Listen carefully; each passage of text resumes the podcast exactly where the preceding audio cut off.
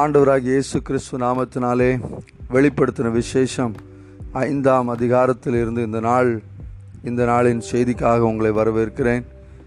பரிசுத்த ஆவியானவருடைய உதவியை இந்த காலை வேளையில் நாடுகிறேன். இந்த நாள் நம் ஒவ்வொருவருக்கும் இந்த வசன தியானத்தின் வேலை ஆசீர்வாதம் உள்ளதாக மாறுவதாக. ஐந்தாம் அதிகாரத்தின் முதலாம் வசனத்திலே அன்றியும் உள்ளும் புறம்பும் எழுதப்பட்டு ஏழு முத்திரைகளால் முத்திரிக்கப்பட்டிருந்த ஒரு புஸ்தகத்தை சிங்காசனத்தின் மேல் வீற்றிருக்கிறவருடைய வலது கரத்திலே கண்டேன். தேவனுடைய கரத்திலே சர்வ வல்லமையுள்ளவருடைய கரத்திலே சிங்காசனத்தின் மேல் வீற்றிருக்கிறவருடைய கரத்திலே ஒரு புஸ்தகம். அது உள்ளும் புறம்பும் எழுதப்பட்ட முத்திரிக்கப்பட்ட புஸ்தகம். ஏழு முத்திரைகள். முத்திரைகளால் முத்திரிக்கப்பட்ட புஸ்தகத்தை அங்கே கண்டேன் என்று பார்க்கிறோம். இரண்டாம் வசனத்தில் புஸ்தகத்தை திறக்கவும் அதன் முத்திரைகளை உடைக்கவும் பாத்திரன் யார்? என்கிற ஒரு செய் கேள்வி இங்கே எழும்புகிறது.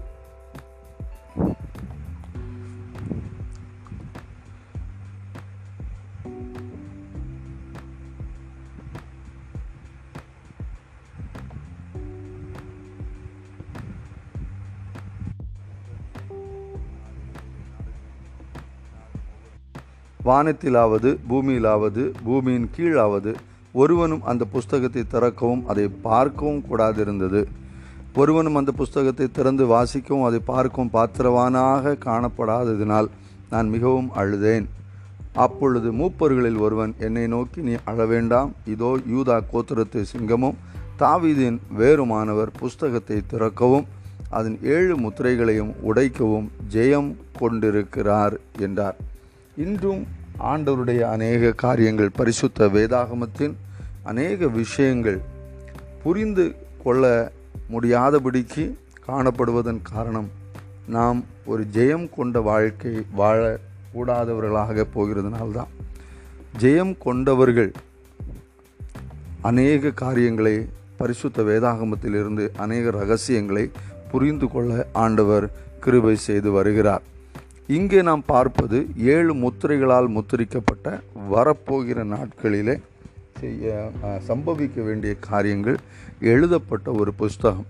அந்த புஸ்தகத்தை வானத்திலும் பூமியிலும் யாருமே அதை திறக்க முடியாதபடிக்கு அதை பாத்திரவான்கள் யாரும் இல்லாமல் இருந்த பொழுது அங்கே ஒரு சத்தத்தை கேட்கிறோம். இதோ கோத்திர யூதா கோத்திரத்து சிங்கமும் தாவீதின் வேறுமானவர் புஸ்தகத்தை திறக்கவும். அதன் ஏழு முத்திரைகளை முடைக்கவும் ஜெயம் கொண்டிருக்கிறார் என்றார். ஆண்டவர் இயேசு கிறிஸ்துவும் மறுபடியும் மறுபடியுமாக சொல்லுகிற ஒரு காரியம் ஜெயம் கொண்டவன் எவனோ? ஜெயம் கொண்டவன் எவனோ? ஒரு ஜெயம் கொண்ட வாழ்க்கையை ஆண்டவர் நம்மிடத்தில் எதிர்பார்க்கிறார். இயேசு கிறிஸ்து ஜெயம் கொண்டார் நாமும் ஜெயம் கொள்ள வேண்டும் என்று விரும்புகிறார். இந்த ஜெயத்தின் வார்த்தை ஜெயத்தின் இந்த இந்த வசனங்கள் நமக்கு அடிக்கடியாக நம்முடைய வேத வசனத்தில் நம்ம வாசிக்க முடியும். ஆண்டவர் ஜெயம் கொண்டார் எனவே நம்மையும் ஜெயம் கொள்ள அவர் விரும்புகிறார் என்கிறது பார்க்கிறோம். ஜெயம் கொண்ட கிறிஸ்துவை பின்பற்றுகிறவர்களாக மட்டுமல்ல நாமும் ஒரு ஜெயம் கொண்ட வாழ்க்கை வாழ வேண்டும் என்கிறதை ஆண்டவர் விரும்புகிறார். சரி இங்கே பார்க்கும் பொழுது யூதா கோத்திரத்து சிங்கம் அதை ஜெயம் கொண்டார் என்று சொல்லி யோ யோவானுக்கு சொல்லப்படுகிறது. அப்போ யோவான் திரும்பி பார்க்கும் பொழுது ஆறாம் வசனத்தில் பாருங்கள் அப்பொழுது இதோ அடிக்கப்பட்ட வண்ணமாக இருக்கிற ஒரு ஆட்டுக்குட்டி சிங்காசனத்திற்கும் நான்கு ஜீவன்களுக்கும் மூப்பர்களுக்கும் மத்தியில் நிற்க கண்டேன். கேட்டது சிங்கம் என்று பார்க்கிறது ஆட்டுக்குட்டி. யூத ராஜ சிங்கம் என்று அவர் அங்கே எதிர்பார்த்து திரும்பும் பொழுது அங்கே நிற்கிறது ஒரு ஆட்டுக்குட்டி என்று நம்ம பார்க்கிறோம். ஆண்டவர் இயேசு கிறிஸ்துக்குள்ள இந்த இரண்டு தன்மைகள் அங்கே இருக்குது. ஆண்டவர் ஜெயம் கொண்ட கிறிஸ்து ஜெயம் கொண்ட சிங்கம் அதே வேளையில் அடிக்கப்பட்ட ஆட்டுக்குட்டியானவர். இதே காரியம் நம்முடைய வாழ்க்கையிலும் காணப்பட வேண்டும். நாமும் ஆண்டோடைய வார்த்தைக்காக வைராக்கியமாக நம் நம்முடைய பரிசுத்த வாழ்க்கையில் தேவனுக்கான வாழ்க்கையில் நம்ம வைராக்கியமாக சிங்கம் போல நிற்கிறவர்களாகவும் அதே வேளையில் நம்ம பரிசுத்த சகோதர சகோதரிகளோடு கூட நம்முடைய வாழ்க்கையில் நாம் வந்து ஒரு ஒரு ஆட்டுக்குட்டியைப் போல ஒருவருக்கொருவர் விட்டு கொடுக்கிறவர்களாக ஒருவருக்காக நாம் கஷ்டப்படுகிறவர்களாக ஒருவருக்காக நாம் அடிக்கப்படவும் ஆயத்தப்படுகிறவர்களாக நாம் இருக்க வேண்டும் என்று ஆண்டவர் விரும்புகிறார். பரிசுத்த வைராக்கியத்தில் நாம் சிங்கமாக இருக்கணும். ஆண்டுடைய ஊழியத்தின் காரியங்களில் பிசாசை எதிர்த்து நிற்பதில் நம்ம சிங்கமாக இருக்கணும். அதே ஆண்டுடைய வார்த்தைகளை மற்றவர்களோடு பகிர்ந்து கொள்வதில் சிங்கமாக இருக்கணும். அதே வேளையில் நம்முடைய வாழ்க்கையில் ஒரு ஆட்டுக்குட்டியை போல அங்கே இருக்கணும். பாருங்கள் சிங்கம் என்கிற சத்தத்தை கேட்குறாரு பார்க்கிறதோ ஆட்டுக்குட்டி. சரி நம்ம இங்கே விஷயத்துக்குள்ளாக நம்ம முன்னாடி நம்ம முன்பாக போவோம். ஒரு ஆட்டுக்குட்டி சிங்காசனத்திற்கும் நான்கு ஜீவன்களுக்கும் மூப்பர்களுக்கும் மத்தியில் இருக்க கண்டேன். அது ஏழு கொம்புகளையும் ஏழு கண்களையும் உடையதாக இருந்தது. அந்த கண்கள் பூமி எங்கும் அனுப்பப்படுகிற தேவனுடைய ஏழு ஆவிகளே ஆகும் என்று சொல்லப்பட்டிருக்கிறது. இந்த ஏழு கொம்புகள் ஏழு கண்கள் ஏழு கண்களை குறித்து சொல்லப்பட்டிருக்கு. ஏழு கொம்புகளை குறித்து சொல்லப்படல. ஏழு கொம்புகள். கொம்புகள் பொதுவாக வல்லமையின் அடையாளம் சகல வல்லமையும் சர்வ வல்லமையுடைய அந்த ஒரு தன்மையை இங்கே குறிக்கலாம். அடுத்ததாக நம்ம கீழே நம்ம பார்க்கும் பொழுது அந்த ஆட்டுக்குட்டியானவர் வந்து சிங்காசனத்தின் மேல் உட்கார்ந்தவருடைய வலது கரத்தில் இருந்த புஸ்தகத்தை வாங்கினார். வாங்கும்போது இந்த என்ன அது பாருங்கள் அந்த புஸ்தகத்தை அவர் வாங்கின போது அந்த நான்கு ஜீவன்களும் இருபத்தி நான்கு மூப்பர்களும் இந்த ஜீவன்களை குறித்தும் மூப்பர்களை குறித்தும் நம்ம போன அதிகாரத்தில் பார்த்து விட்டோம். தங்கள் தங்கள் சுரமண்டலங்களையும் பரிசுத்தவான்களுடைய ஜபங்களாகிய தூப வர்க்கத்தால் நிறைந்த பொற்கலசங்களையும் பிடித்து கொண்டு சுரமண்டலங்கள் துதி கீதங்கள் அதனுடைய அதை அதை குறிக்கிறது. அதுக்கு அடுத்த ஒரு காரியம் பாருங்கள் ஒரு விசேஷமான காரியம் சொல்லப்பட்டிருக்குது. பரிசுத்தவான்களுடைய ஜபங்களாகிய தூபவர்க்கம் நிறைந்த பொற்கலசம். அதை பிடித்து கொண்டு ஆட்டுக்குட்டியானவருக்கு முன்பாக வணக்கமாய் விழுந்து என்று பார்க்கிறோம். எட்டாவது அதிகாரம் மூன்று முதல் ஐந்து வருட வசனங்களையும் இந்த பரிசுத்தவான்களுடைய ஜபத்தை குறித்து நம்ம பார்க்கலாம். அதாவது நாம் ஏறெடுக்கிற ஒரு ஜபம் கூட வீணாக போகிறதில்லை. எல்லா ஜபமும் அங்கே அங்கே பொற்கலசங்களில் வைக்கப்பட்டிருக்கிறது. ஒரு ஜபமும் நம்முடைய ஜபங்கள் வீணாக போகிறதில்லை என்கிறதை பார்க்க முடியும். எட்டாம் அதிகாரத்தில் வரும்பொழுது இதை குறித்து இன்னும் நாம் ஆழமாக சிந்திக்கலாம். அடுத்தது தேவரீர் புஸ்தகத்தை வாங்கவும் அதன் முத்திரைகளை உடைக்கவும் பாத்திரராயிருக்கிறீர். ஏனெனில் நீர் அடிக்கப்பட்டு சகல கோத்திரங்களிலும் பாசைக்காரரிலும் ஜனங்களிலும் ஜாதிகளிலும் இருந்து எங்களை தேவனுக்கென்று உம்முடைய இரத்தத்தினாலே மீட்டு கொண்டு என்று சொல்லி அங்கே ஆராதிக்கிறதை பாருகிறோம். அடுத்து பத்தாம் வசனத்தில் புதிய பாட்டை பாடினார்கள். புதிய பாட்டு என்னன்றதும் அங்கே போட்டிருக்கு.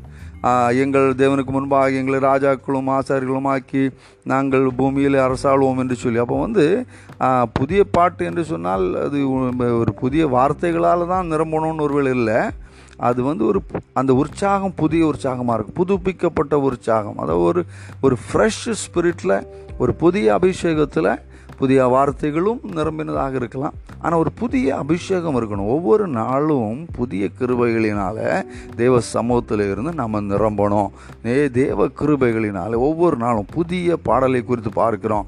அடுத்தது ஒன்பதாம் வாரத்தில் பார்க்கிறோம் எல்லா கோத்திரத்திலும் ஆண்டவருடைய வாழ்க்கை ஆண்டவருடைய சுவிசேஷத்தின் அந்த பிரசங்கம் அல்லது ரட்சிப்பு என்கிறது கிறிஸ்தவர்களுக்கு மட்டுமல்ல எல்லாருக்கும் உள்ளது. எல்லாரையும் ஆண்டவர் நேசிக்கிறார்.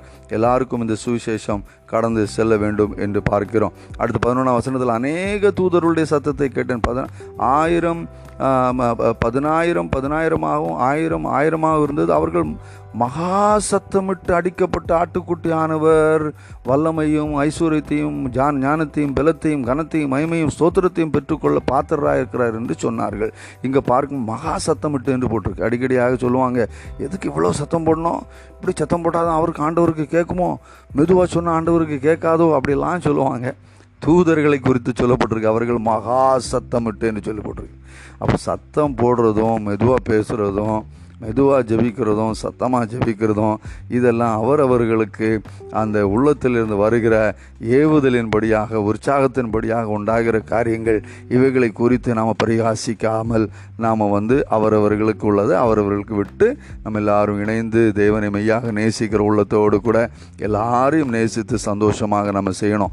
மாயமால் இருக்கக்கூடாதுங்கிறது தான் முக்கியமாக தவிர சத்தமாக பேசுகிறோமா இல்லை குறைவாக பேசுகிறோமா சத்தமாக ஜெபிக்கிறோமா? சத்தமாக ஆராதிக்கிறோமா? குறவாக ஆராதிக்க என்கிறதெல்லாம் இல்லை. இங்கே மகா சத்தமிட்டு என்று போட்டிருக்கு. அவ அங்கே கருத்தருக்கு கேட்காதோ? அவருக்கு காது இல்லையா? அப்படின்லாம் நம்ம கேட்கலாம். அப்படி இல்லை.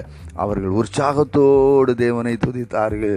சிலவங்க உற்சாகத்தோடு சத்தமாக துதிப்பாங்க. இப்போ சிலவங்க வந்து அவங்க உள்ளத்தில் இருந்து ரொம்ப அப்படி பயபக்தியோடு சத்தமே இல்லாமல் துதிப்பாங்க. இரண்டுமே நல்லதுதான் ரெண்டுமே சரிதான். ரெண்டுமே தவறு என்று இல்லை. எனவே எப்படியாக இருந்தாலும் நம் தேவனை துதிக்கிறவளாக காணப்படணும். பரலோகம் நீதியினாலே நிரம்பி இருக்கிறது என்கிறதை பார்க்கிறோம். எங்கள் து ஜீவன்களும்